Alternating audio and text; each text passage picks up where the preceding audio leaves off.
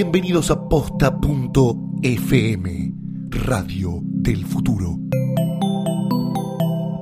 A continuación, todo lo que siempre quiso saber sobre Batman y no se animó a preguntar en Alfred Pennyworth presenta. Hola a todos, yo soy Luciano Banchero, podfather de Posta FM. Como bien dijo el señor Diego Ripoll, nuestra voz oficial, ya comienza Alfred Pennyworth presenta. Pero antes quiero darle las gracias a MAPA, Movimiento Aperitivo Argentino, por sumarse como nuestro sponsor de lanzamiento. Algunos ya lo saben, otros probablemente no, pero MAPA es Decirle competencia queda feo. Es un encuentro de gente curiosa con ganas de crear un trago y ganas de contar una historia. Quien haga el mejor trago y la mejor historia se va a ir a Italia a hacer la ruta del aperitivo. Podés enterarte de mucho más entrando en posta.fm barra mapa, donde vas a encontrar el primer episodio de La Posta de Mapa, nuestro podcast siguiendo el movimiento. En movimientoaperitivo.com podés descargar los cuadernillos digitales para participar. Ya hay 21 embajadores de MAPA trabajando y habrá talleres en Buenos Aires, Rosario, Santa Fe, Entre Ríos, Mendoza, Mar del Plata, Salta, Madrid, Ushuaia, Córdoba y Catamarca. Obviamente para participar tenés que ser mayor de 18 años. Y no te olvides de beber con moderación. Gracias Mapa por acompañar el lanzamiento de Posta FM. Y ahora sí, ya comienza Alfred Pennyworth Presenta.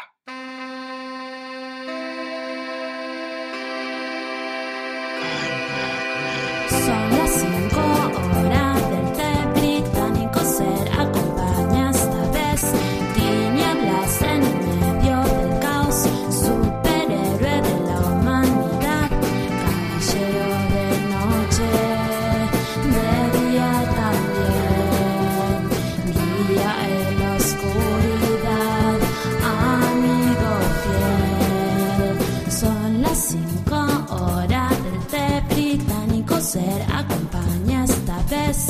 Hola a todos, bienvenidos al episodio número 9 de Alfred Pennyworth Presenta, el podcast de Batman. Yo soy Luciano Banchero. Muy buenas, Luciano Banchero. Yo soy Gustavo Casals. Y ya nos estamos metiendo en la década del 2000, cada vez más cerca del presente. Cada vez más cerca del presente, eh, los que nos escucharon la- las semanas anteriores vieron que, por lo menos en lo que a mí respecta, hay como una especie de caída del entusiasmo a medida que nos vamos avanzando en el tiempo. Y no tiene que ver con que estemos cansados o con que yo sea un viejo cascarrabias. Tiene que ver con que han pasado cosas que son, yo creo, ajenas al personaje de Batman, pero que influyen directamente sobre lo que pasa con el personaje de Batman. Eh, que bueno, cambian, cambian, cada generación tiene su Batman y la generación que recién está empezando con el personaje, este será su Batman o este fue su Batman hace unos 10 años, digamos.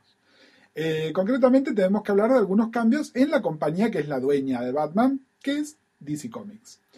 Eh, DC Comics hace unos 15 años, 10, 10 15 años, eh, tuvo un- una serie de cambios importantes. El primero fue, como se acuerdan cuando recién empezamos, les hablamos de, de la historia que tiene DC comprando otras compañías. Concretamente, DC en los años, en los fines de los 90, principios de los 2000, 2000 compró una compañía, una compañía que era a su vez el desprendimiento de otra compañía independiente, esta compañía se llamaba Wildstorm, que es famosa por ser la compañía que había formado Jim Lee. Jim Lee, para los que no saben, es uno de los, de los artistas con más, eh, más aclamados de, de la historieta, especialmente de los últimos 25 o 30 años. Es alguien que eh, se hizo famoso dibujando los X-Men, de hecho se hizo tan famoso que se fue de Marvel dando un portazo y empezó su propia compañía. Eh, originalmente se llamaba Image, después hubo un desprendimiento que se llamaba Wildstorm, donde creó sus propios personajes con distinta suerte. El más conocido Wildcats, que incluso llegó a tener su propia Su serie, propia serie animada. Exactamente. Eh, el tema es, eh, finalmente Lee aceptó una oferta de DC para comprar su compañía y como producto de esto, Lee pasó a ser vicepresidente de DC Comics. A todo esto también en DC estaban pasando otras cosas. Eh, Paul Levitz, que había sido el, editor en jefe y después un cargo que vendría a ser el publisher eh, de la compañía durante muchísimo tiempo, porque ya lo era en los años 80, en la época de la crisis, y estamos ya muchos años más tarde. Eh, A Levitz lo renunciaron de alguna manera. Lo jubilaron. Lo jubilaron, era un señor grande, un señor grande, pero que sigue estando totalmente activo hoy en día. ¿no? De hecho, es el autor de los libros esos tan lindos de Taschen en, en tapadura. Con la historia de DC, exactamente. Eh, bueno, el tema es que tiempo de cambio en DC y finalmente toma el poder en DC un señor eh, se llama Dan Didio. Y van a ver que nosotros mismos estamos refiriéndonos a esta época como los años Didio. Sí, años que no son particularmente felices para tanto para Batman como para DC en general por la entrada de este señor que es ampliamente repudiado por los amantes del cómic. Exactamente, a pesar de que ser una persona repudiada, es alguien que es el, de alguna manera, el director editorial de la compañía desde hace un montón de años, junto con Jim Lee, que ya se los mencionamos, y otro guionista que en ese momento todavía estaba dando sus primeros pasos, pero que hoy es una de las personas más importantes en DC, en el mundo del cómic y en el mundo de alguna manera del salto del cómic a otros medios de DC, que es el señor Jeff Jones. Eh, bueno, estas tres personas, ¿por qué hicimos toda esta presentación? Bueno, todas estas personas cambiaron la dirección editorial de la compañía. Didio en particular es famoso por ser caprichoso, porque hay personajes que le gustan mucho y otros no. Eh, y por tener la teoría además de que ciertas cosas de la continuidad de los personajes son demasiado complejas para que la gente las entienda. Eh, hay un aspecto de DC que es uno de mis aspectos favoritos y además es algo que DC hizo muy bien durante mucho, tiempo, que fue el aspecto generacional. Piénsenlo en nuestro sujeto, en Batman. Tenemos a Batman, tenemos un primer Robin que creció y ahora es otro personaje que se llama Nightwing y tenemos un tercer Robin que es Tim Drake. Prácticamente tres generaciones de personajes. Uno que está en sus treinta y tantos, otro que está en sus veintitantos y, otro que es un adolescente. Eh, casi todos los personajes de DC tenían como estas, estas tres fases. ¿Qué pasa? Si yo admito que Dick Grayson está envejeciendo, eso significa que Bruce Wayne está envejeciendo. Y entonces, el, si Bruce Wayne tiene alrededor de 40 años, le sale la cosa marketinera de, pero bueno, entonces los adolescentes no se van a identificar. Bueno, el tema es que mucho de lo que pasa en estos años eh, cuando la cuchara Didio está metida, van a ver que son esfuerzos por simplificar, rejuvenecer, relanzar. Y cuando por ahí estaba mirando para otro lado, pasan grandes cosas, porque también les vamos a hablar de grandes momentos que hay en, en esta época. Eh, concretamente, ¿se acuerdan que hablamos de los grandes eventos? Bueno, la eventomanía siguió un poquito más, cada vez dando, dando menos, ¿no? Hubo una serie que se llamaba este, Officer Down, bastante mala. Después una que se llamaba Bruce Wayne Murderer. Después otra que era Bruce Wayne Fugitive, porque lo declaraban que era un asesino. Eh, estas series, lo único bueno que les puedo decir de estas series es que empiezan la etapa de involucración más importante de dos personas clave eh, que ya algunas se las mencionamos, pero que acá realmente toman el control de los. Sí, ya venían. Recordamos que la última vez que hablamos de Batman en papel nos referíamos a No Man's Land, que fue el gran evento de fin de siglo en el que durante todo un año eh, la ciudad gótica había sido devastada por un terremoto y había quedado a la deriva, eh, desprendida de Estados Unidos. Exactamente. Bueno, la ciudad es reconstruida, les mencionábamos Luthor, qué sé yo, pero acá lo importante es eh, son las personas del mundo real. Son, una es Greg Rucka, que ya se los mencionamos, y otro que se llama Ed Brubaker. Eh, Rucka y Brubaker en distintas capacidades, es decir, escribiendo los títulos principales de Batman o algunos títulos accesorios.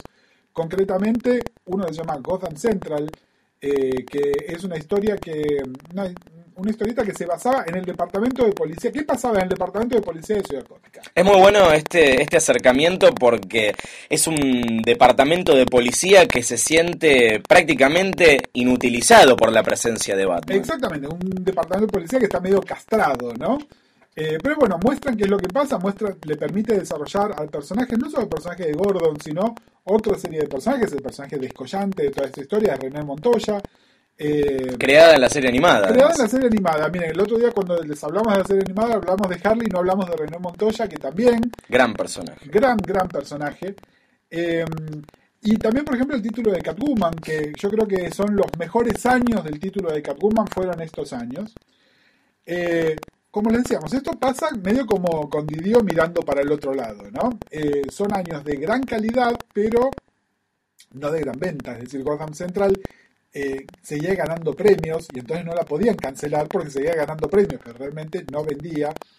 Y el título de Catwoman eh, dependía de qué tan curvilínea dibujaran en la tapa y no del excelente guion que estaba dentro, que a veces no se relacionaba realmente con esta mujer así medio sexy que aparece en la Son años de historias más de corte policial, más centrados en el Batman detective, que por más que estaba Bruce Wayne Fugitive, Bru- Bruce Wayne Murderer y demás, la eventitis post No Man's Land, que es un evento que dura un año entero, Sí. empezó a apaciguarse hasta que, bueno, Didio empieza a mirar para este lado. Bueno, entonces Didio tuvo, eh, hay que ver si es una idea que fue de Didio o no, ¿O de quién? o de quién. Eh, son los años en los cuales el editor de Batman empieza a un señor que se llama Matt Idelson. Idelson venía de Marvel, eh, de hecho ahora se volvió, a, se volvió a Marvel después de varios años. Eh, un excelente editor con muy buena relación con lo que se llama el talento, ¿no? es decir, la gente que escribe que dibuja.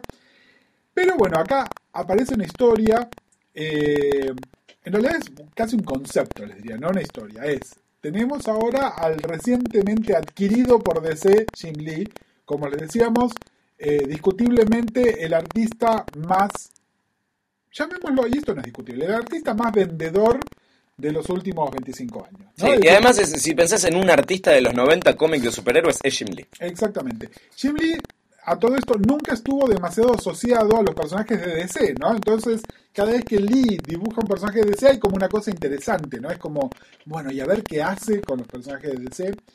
El tema es, decidieron que el título de Batman, durante un año, fuera dibujado por Jim Lee. Eso solo ya significaba número uno en el chart de ventas. Eh, pero como que consideraron que no era lo suficiente. Es decir, la pregunta era, ¿qué historia de Batman es lo suficientemente justificable para que le esté dibujando Lee? Y entonces llamaron a alguien que ya les mencionamos hace unas semanas, que es el señor Jeff Loeb. Eh, Jeff Loeb, en su momento lo dije, escribió esta- estas dos grandes historias de Batman que fueron de, de Long Halloween y Dark Victory, pero en general es un escritor efectista, Es un pochoclero, es un pochoclero, es un pochoclero, es alguien con una mentalidad muy hollywoodense, porque pertenece a ese medio. porque viene de ese medio y de hecho ahora probablemente hace más cosas en, en- en- en cine que en, en la historieta. Pero bueno, el tema es, tenía sentido que le dieran esta historieta para que le dibujara. Y le dieron también todos los permisos que no le dieron a ningún guionista de Batman jamás. No, le, dieron, le dieron la llave del auto. Exactamente, es juga, le dijeron. Bueno, esta historia que se publicó a lo largo de un año se llama Hash. Eh, y básicamente, más allá de lo complicado del- de la historia, que es que aparece un nuevo personaje, anónimo originalmente, que se llama Hash, que le hace la vida imposible a Batman, entre otras cosas porque sabe que Batman y Bruce Wayne son la misma persona. Lo que hicieron fue absolutamente todos los personajes que alguna vez aparecieron en la mitología de Batman aparecieron acá. Todos además como con la versión que cumple con el sueño del pibe de lo que se puede hacer. Eh, creo que lo más claro de todo esto es que finalmente vemos en papel una concreción de la relación entre Batman y Catwoman. No solo esto, sino que además Batman se desencapucha al estilo Hollywood, ya le dijimos, tropo que empezó en las películas de Barton, y le dice a Selina Kyle, che, mirá, yo soy Batman. Eh, fue muy fuerte, fue muy fuerte, se cansaron de vender, y vamos a ser sinceros, como historia es divertidísima, divertidísima, es realmente, de nuevo, eh, alguien que, que es así pochoclero y que le gusta Batman, le dan para leer esto, está impecablemente dibujado, es pochoclero, es divertido. Pero claro, ¿cuál es el problema cuando vos le das transitoriamente la caja de juguetes a alguien? Te rompe todo y después los demás tienen que lidiar con las consecuencias. ¿No? Entonces, eh, hace poco justamente estaba leyendo la historia, la serie completa de Catwoman de esta época. Claro, de repente pasamos de, esta relación medio de histeriqueo entre Batman y Catwoman, qué sé yo, a que de repente en un número Selina sabe quién es Bruce Wayne y salen a cenar. Y es, pero ¿qué pasó en el medio? Es decir, eh, Hash no era un experimento cerrado, no era una historia fuera de continuidad. todo lo que pasara en Hash repercutía en todo el resto de las historias. Y acuérdense, en este momento, los títulos de Batman eran cuántos? 28. Teníamos Batman, Detective, todas las series que tenían a Batman como nombre. Pero además teníamos Robin, Nightwing, Catwoman, eh, Azrael que se seguía publicando. Batgirl, Harley Quinn, Eh, eh, todos. Birds of Prey que estaba relacionado también. Imposible, imposible de manejar. ¿Por qué le decimos esto como algo negativo? Porque bueno, sí, sí, Batman y Catwoman apretaron. Bueno, también en el medio de Hash revive Jason Todd. Jason Todd, que recordamos hace un par de emisiones, eh, contábamos la historia de una muerte en la familia. El infame segundo Robin, que como a la gente no le gustaba, hicieron el 0600 para que eh, decidan si vivía o moría. Y Y decidieron que moría. terminaba muriendo. Y es el fantasma que persiguió a, a Batman durante décadas. Durante décadas. Y además tengan en cuenta, eh, en, en los cómics, donde la muerte es algo transitorio en el mejor de los casos, había un par de muertes nada más que se consideraban que eran las muertes definitivas. Una era la de Bucky, el compañero de en la época de la Segunda Guerra Mundial, el Capitán América. Que volvió. Y la otra era la de Jason Todd. ¿no? Eran como las muertes intocables, eran como las muertes que, bueno, vuelve Jason. Vuelve Jason, además, eh, una de las características de Hash es que todos los números terminaban en un cliffhanger. Entonces, un cliffhanger era, y yo soy Jason Todd. ¡Chan! Y bueno, el tema es que después tuvo que, tuvieron que explicar. Claro, ¿de dónde se Porque además Jeff Loeb no te explica dentro de, de Hash cómo es que vuelve Jason Todd. Se desentiende un poco, te muestra que en realidad no era, pero pegó tanto que terminó volviendo de verdad. que terminó volviendo de verdad y tuvieron que medio que explicarlo en una serie de historias, de nuevo, algunas con más éxito y otras menos, depende mucho quién fuera el responsable detrás. Como les decíamos, Rob Brubaker era gente que seguía trabajando y gente que por más que les dijeran, bueno, ahora haceme una historia con este personaje que es discutiblemente una porquería, los tipos tienen talento y entonces arman una manera de hacerlo. Pero de todas maneras también, de repente que volviera un personaje de la muerte, incluye a otros personajes, a otras historias, y las cosas empezaban a complicar. Eh, Didio, y un poco tomando una página, es decir, como les decíamos, Hash vendió tan bien, pero tan bien, que era bueno, esto funciona. Entonces todo empezó a ser golpe de efecto. Pero golpe de efecto como más el golpe de efecto noventero era un golpe de efecto que tenía consecuencias por un año entero. ¿No? Entonces bueno, a Batman le rompieron la espalda y durante un año tenemos toda la historia con Israel. Superman se muere, entonces le encontramos un reemplazo hasta que vuelve. Y también, ¿no? Un año. Acá esto empezó a ser como un, dos, tres, ta, ta, ta. Eh, entonces, por ejemplo, deciden que eh, hay una nueva Robin. Una nueva Robin. ¿Se acuerdan que les hablamos en su momento de Carrie Kelly, la primera Robin mujer? Bueno, hay un personaje que venía apareciendo, es un personaje que es parte de los mitos de Robin, que se llama Spoiler.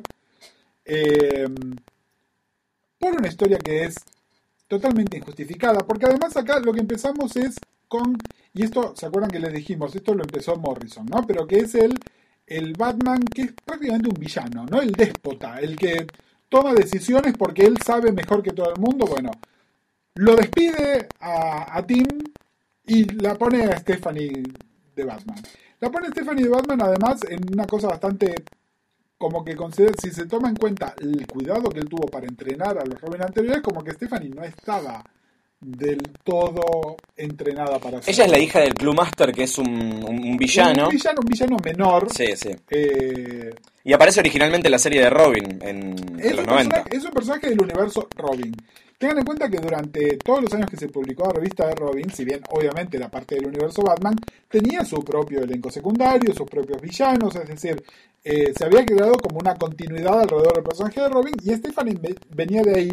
Y en esto, tomemos una página de lo que cuando les hablamos de Lonely Place of Dying.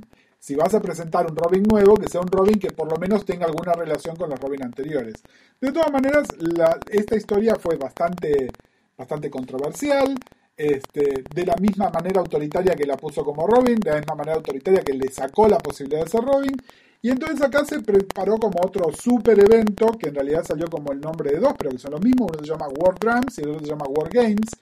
Em, que tiene que ver con una especie de guerra de mafias en Ciudad Gótica. Acuérdense lo que les dijimos de año 1, que antes de los villanos coloridos, digamos, se habló mucho de eh, la mafia en Ciudad Gótica, cómo estaba metida en el departamento de policía. Si hablamos del departamento de policía, estamos hablando de los años de Roca y de Brubaker. Es decir, ahí había como algo que tenía sentido. Lo que no tenía sentido es que la ponen a Stephanie a hacer algo totalmente arbitrario, que supuestamente era para probarle a Batman de lo que se había perdido siendo ella Robin. Bueno, esto termina con la muerte de Stephanie. Eh, de nuevo, tengan en cuenta que otros ciclos de un personaje anterior, desde la presentación hasta que él se retiraba o la muerte, duraban un año o años. Eh, Todo esto con Stephanie pasó en, que en tres Meses. meses. Eh, y de nuevo, uno no puede sacarse el feo gusto de la boca de que esto era forzado, era efectista. No, porque además, si querían dar un golpe de efecto a largo plazo, podían haber matado a Tim Drake, y sin embargo, lo sacan de su puesto y ponen a esta pobre chica, Exactamente. que cosechó una legión de fans bastante grande. Eh, cosechó una legión de fans bastante grande y generó mucha polémica también, porque ustedes saben que la Baticueva tiene esta cosa donde están los trofeos de Batman y este, hay un, un, un, este, una- un display de cristal donde está el traje de, de Jason Todd, ¿no? In Memoriam, qué sé yo. Nunca apareció una cosa, un In Memoriam similar sobre Stephanie, ¿no? y mucho público, especialmente el público femenino, eh, que cada vez se está volviendo más vocal, además, sobre todo por el maltrato que tienen los personajes femeninos en general en las historietas y en particular en DC en estos años. Eh, era bueno, se empezó a armar como toda una movida. Después, más adelante, nos enteramos que Stephanie no estaba muerta. Qué raro. Qué raro, ¿no? Eh, lo único bueno también de esto es que se le volvió a dar eh, mucha importancia a un personaje que yo creo que no mencionamos acá, pero que es una de las incorporaciones al canon de Batman importantes, que es Leslie Tompkins. Leslie Tompkins es una médica que era amiga de Thomas Wayne, del padre de Batman, eh, que de alguna manera fue casi tan importante como Alfred en la crianza de Bruce Wayne. Obviamente sabe que Batman y Bruce son la misma persona y es un personaje central de Ciudad Gótica eh, que se relaciona con todos los Robin que hubo, se relacionó también con Catwoman. eh, es un personaje central. Bueno, de alguna manera, eh, Leslie, que es probablemente el personaje más humanitario de Ciudad Gótica, nos enteramos que había fingido la muerte de Leslie para darle una lección. De, perdón, la, la muerte de Stephanie para darle una lección a Bruce, que es algo que va totalmente en contra de la caracterización del personaje. Y creo que la queja viene por acá. De nuevo, les decimos, dibujantes de primer nivel, guionistas de primer nivel, pero hay ciertas cosas que parecen contradecir lo que estaba pasando. En estos años sale una historia eh, que salió separada, es decir, que no es una historia de Batman, pero que lo tiene a Batman en el medio. Es una historia que se llama Identity Crisis o Crisis de Identidad, como se la puede conseguir en español. Esta historia está escrita por un señor que se llama Brad Meltzer. Meltzer es un novelista, es alguien que no viene del cómic. De nuevo, cuando alguien se impresiona mucho con alguien que, ah, mira, esta persona que escribe novelas o esta persona que escribe películas, viene a escribir un cómic, le damos libertad absoluta. Bueno, Meltzer lo que escribió es una historia que incluye a todo el universo DC, donde, eh, basándose en una historia menor y hasta divertida por ahí de la Justice League de hace muchos años, lo que inventa es que eh, aparece una serie de personajes que están eh, amenazando a los seres queridos de distintos personajes actuales. Y a su vez también sale a la luz secretos, cosas que pasaron en su momento. Bueno, entre otras cosas que pasaron, y no les voy a contar toda la historia porque es tan complicada, pero sí hay una que afecta a Batman, hay dos cosas que pasan acá que afectan a Batman directamente. Una de ellos es que eh, en un momento para... eh, hubo unos villanos que se enteraron de la entidad de los integrantes de la Justice League. Para borrar esto, llamaron a Satana. Satana es un personaje mágico, de esos todopoderosos que hay en el universo DC, que se la usa bastante poco justamente porque es tan poderosa que es difícil de manejar, para que borrara la memoria de esta gente. Esto genera un dilema ético importante. Cuando Batman se entera, obviamente es el primero que tiene el dilema ético, entonces Satana le borró una parte de sus recuerdos a Batman también. Le hizo una lobotomía, Le hizo una especie de lobotomía. Mística. Exactamente. Eh, esto tiene consecuencias para el personaje. Eh, de nuevo, no le podés dar libertad absoluta a un tipo para hacer algo que además, sobre todo si insistís con que esto funciona dentro de la continuidad. ¿No? Es decir, una cosa es que vos le des a Alan para hacer Watchmen, que es una historia autocontenida, y otra cosa es que le des permiso a alguien para que juegue con las marcas registradas de tu compañía, cambie todo y después se vaya a tomar un daiquiri de otro lado y te deja todo el lío que te armó acá. Eh, esta es una de las cosas más controversiales que se hicieron con el personaje. Bueno, todo en Identity Crisis es controversial, incluyendo violaciones, muertes, una cosa espantosa, horrible realmente. Eh, Con el intento también de mostrar que el cómic puede ser maduro, se, se utilizan a la ligera estos elementos. sí, pero es confundir madurez con, eh, con sexo y sí, sí. violencia. Eh, no con. A ver, yo considero que en esta época había cosas sumamente maduras pasando con Batman, que son las que estaban haciendo Rock y Brubaker. Es decir, que no necesitan mostrarme una muerte y una violación para entenderlo. La muerte viene por el lado de, de Robin, que era el único personaje eh, de, la, de la familia Batman que todavía le quedaba un padre vivo. Exactamente. Le quedaba. Le quedaba, porque un gusto en conocerlo, señor Drake, también lo matan acá. Eh, creo que lo único bueno que sale de todo esto es, eh, hay una hay unos cuadritos ahí donde este, unen a Bruce y a Tim como huérfanos, ¿no? Que es así como, como muy este, efectista, pero que tiene un poco de sentido. De todas maneras, es un intento por oscurecer el personaje de, Tim, que no era un personaje oscuro. Parte de la gracia que tiene Tim, como en su momento era la de Dick. Dick era chistoso y seductor, ¿se acuerdan que ya decimos? Eh, Tim es medio, es medio como un nerd, ¿no? Es un tipo, es inteligente, pero tenía una vida, una vida normal. Eh, incluso parte de su conflicto era que su padre tuviese una novia nueva. Bueno, no. Padre tiene que estar muerto, ¿no? Eh, con esto pasaban varias cosas, es decir, todos estos años van pasando esta serie de historias. eh, las, las historias de, de Batman, algunas, de nuevo, para explicar los líos que se van armando, por ejemplo, el regreso de Jason Todd, se empieza a armar una historia, que, por ejemplo, una que se llama Under the Red Hood, eh, donde además aparecen jugadores que jugadores retroactivos. Es esto siempre pasó en Ciudad Gótica, pero usted no lo sabía. ¿Y es en serio? ¿No? Es decir, ¿cuál es la necesidad? Cuando funciona bien, Leslie Tompkins es genial que aparezca, pero cuando no, Hash, por ejemplo, es porque este personaje que ahora es el súper más importante de todo es un ex compañero de escuela de Bruce Wayne de hace 25 Del que nunca años, supimos nada. del que nunca y que del cual en un mundo perfecto no tendríamos que volver a saber nada, nunca más, jamás. Eh, en el medio también, bueno, la continuidad de DC como que se iba metiendo cada vez más en el universo de Batman, como les decíamos. eh, Identity Crisis es una porquería, pero una porquería que vendió muy bien. Y entonces se hizo, noten además la vuelta a eh, usar el Crisis, ¿no? ¿Se acuerdan que les hablamos de la crisis en Tierras Infinitas? Esto fue casi 25 años antes. Eh, se empieza como a, a malutilizar el nombre Crisis para cualquier evento anual que había. Y entonces eh, apareció algo que además tenía que ver con el aniversario de Crisis en Tierras Infinitas y es algo que se llama Crisis Infinita. En Crisis Infinita pasan un montón de cosas que no les vamos a contar tampoco. El personaje de Batman... Y que además es muy loco porque ya no cuentan. eh, ya, Ya no no cuentan, ya más. no cuentan más. Eh, básicamente, el personaje de Batman eh, pasa a ser un villano. Eh, no, no un personaje de moral ambigua, un villano.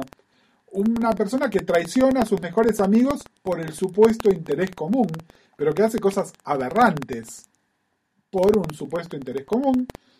Y realmente lo- la sensación para los que lo estábamos leyendo en ese momento era de extrañeza. Es decir, pasado el impacto de la diversión inicial, es ¿por qué está pasando esto? ¿Por qué nada tiene? Y de nuevo, le- les recuerdo, todo esto empezó con Grant Morrison en- cuando empezó con el Batman infalible. Batman es tan infalible que al final Batman se cree Dios. ¿No? Eh, y yo, de nuevo, ¿es Bruce Wayne una persona seriamente alterada? Sí, sin lugar a dudas. Wayne está loco. No, no está loco. Claro, porque además a, a todos los traumas que ya tenía, que estaba manejando más o menos bien, le matas un nuevo Robin, por un lado. Y por otro lado, introducen este elemento de la lobotomía mística, que lo convierte en un Batman encima paranoico. En un Batman, exactamente. Eh, paranoico, pero paranoico con sus con las personas que lo. Es decir, no paranoico con su galería de No, no, villanos, con que sus sería amigos. totalmente justificado. Con sus amigos, con sus asociados, con la gente con la que trabaja. Bueno. Eh, en este momento también sucede otra gran didío que finalmente a último momento se zafó. ¿Se acuerdan lo que les dije al principio hoy? A Didio le molesta este tema ge- generacional. Entonces su idea era, si yo me deshago de una de estas generaciones, puedo hacer de cuenta que nunca existió. Ahora, deshacerse de una de estas generaciones significa deshacerse de Dick Grayson. Discutiblemente es que el tercero o el cuarto personaje más popular de la historia de DC, para empezar eso, ya sea como Robin hacia el mundo exterior, como Nightwing dentro del universo DC, personaje súper popular. Bueno, el decreto de Dio fue maten a Nightwing. Obviamente al final esto no se hizo porque también, ¿se acuerdan todas las veces, todas las veces que les dijimos? Cuando se mata un personaje después viene, viene la gente de licensing y le dice, no, ¿qué hiciste? ¿A quién mataste? Pero bueno, acá además eh, Nightwing Dick Grayson es un personaje con fans dentro de DC que le dijeron no. eh, Claro, bien, cuando se filtró la noticia de que terminaba así, dijeron de ninguna manera. no. Pero bueno, lo- la manera en la que termina es que eh, los personajes principales del universo DC se deciden como tomar un año sabático. Eh, y estamos refiriéndonos a Superman, a la Mujer Maravilla y a los Bati-personajes, porque el año sabático no solo es un año sabático de Batman, sino también de Dick Grayson y de Tim Drake. Se toman un año. Después vamos a ver cómo se cubrió eso. DC acá sí lo que tuvo es una movida inteligente, que fue sacar una serie semanal, ustedes saben que los cómics son mensuales, sacar una serie semanal que se llama 52, 52. Acuérdense de este número porque tiene consecuencias de aquí al futuro. Sí, se obsesionaron con el número. Se En principio se llamaba 52 porque es el número de semanas del año. Exactamente. Eh, bueno, 52 de alguna manera lo que contaba era qué pasó en este año que estos personajes no estaban. Y le permitió además focalizarse en una serie de personajes menores o que no tenían tanta relevancia y ponerlos en primerísimo primer plano. El secreto de 52 fue el equipo de guionistas que tenía. Equipo de guionistas que incluía a Mark Waid, que es una de las personas que más sabe del universo DC, es Grant Morrison, que es por ahí la persona con las ideas más locas, son Greg Rucka, que, como ya les dijimos, era vital a los mitos de Batman, y otra serie de personajes que tuvieron mucho peso en 52, entre ellos René Montoya, y mi favorito, que es el señor Kit Giffen. Giffen es el que le dio coherencia a todo esto. Giffen es un guionista y dibujante, pero que él se define a sí mismo como plotter, es el que arma los grandes argumentos y los dibuja, es el que le, dice al dibujante, bueno, acá en esta página va a haber tantos cuadraditos y así van a estar coreografados los personajes y esas cosas. Bueno, esta serie fue un éxito y tuvo muchas consecuencias para Batman y el universo de Batman de personajes indirectas. Una de ellas, ya les dijimos, tiene que ver con René Montoya. Otro es que representa por primera vez desde los años 40 al personaje de Batwoman, de Batimujer. Es un personaje totalmente nuevo que entre otras cosas eh, toma su uniforme, ¿se acuerdan la semana pasada que les hablamos maravillas del uniforme de Terry McGuinness de Batman Beyond? Bueno, el uniforme de Batwoman está más que ligeramente inspirado, es un personaje muy rico que además luego se le dieron el control a, a un dibujante guionista es, es eh, J.H. Williams, que es un- un ilustrador de esos maravillosos, pero que además trajo, creó un personaje tridimensional. Pero bueno, creo que estos son años donde las cosas más interesantes que estaban pasando con Batman estaban pasando fuera de Batman. Estaban pasando, como les decíamos, en Gotham Central, estaban pasando en Batwoman, estaban pasando en Catwoman, es decir, los personajes accesorios a todo esto. En, en DC no son gente tonta, dijeron, bueno, acá necesitamos dar un volantazo, eh, pero no tan temporario como el que dimos al darle a Lee para que dibuje Hash. Necesitamos dar como un volantazo más, es bueno, eh, démosle los juguetes nuevamente a alguien para que haga algo pero más grande todavía. Y a la persona que le dieron los juguetes es el señor, Grant Morrison. pero creo que ese es tema para...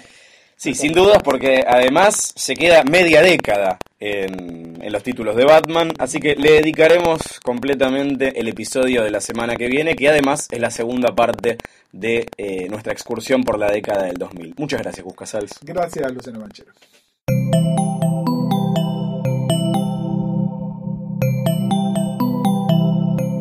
Sigan pegados a posta.fm, radio para escuchar como quieran y donde quieran. Posta.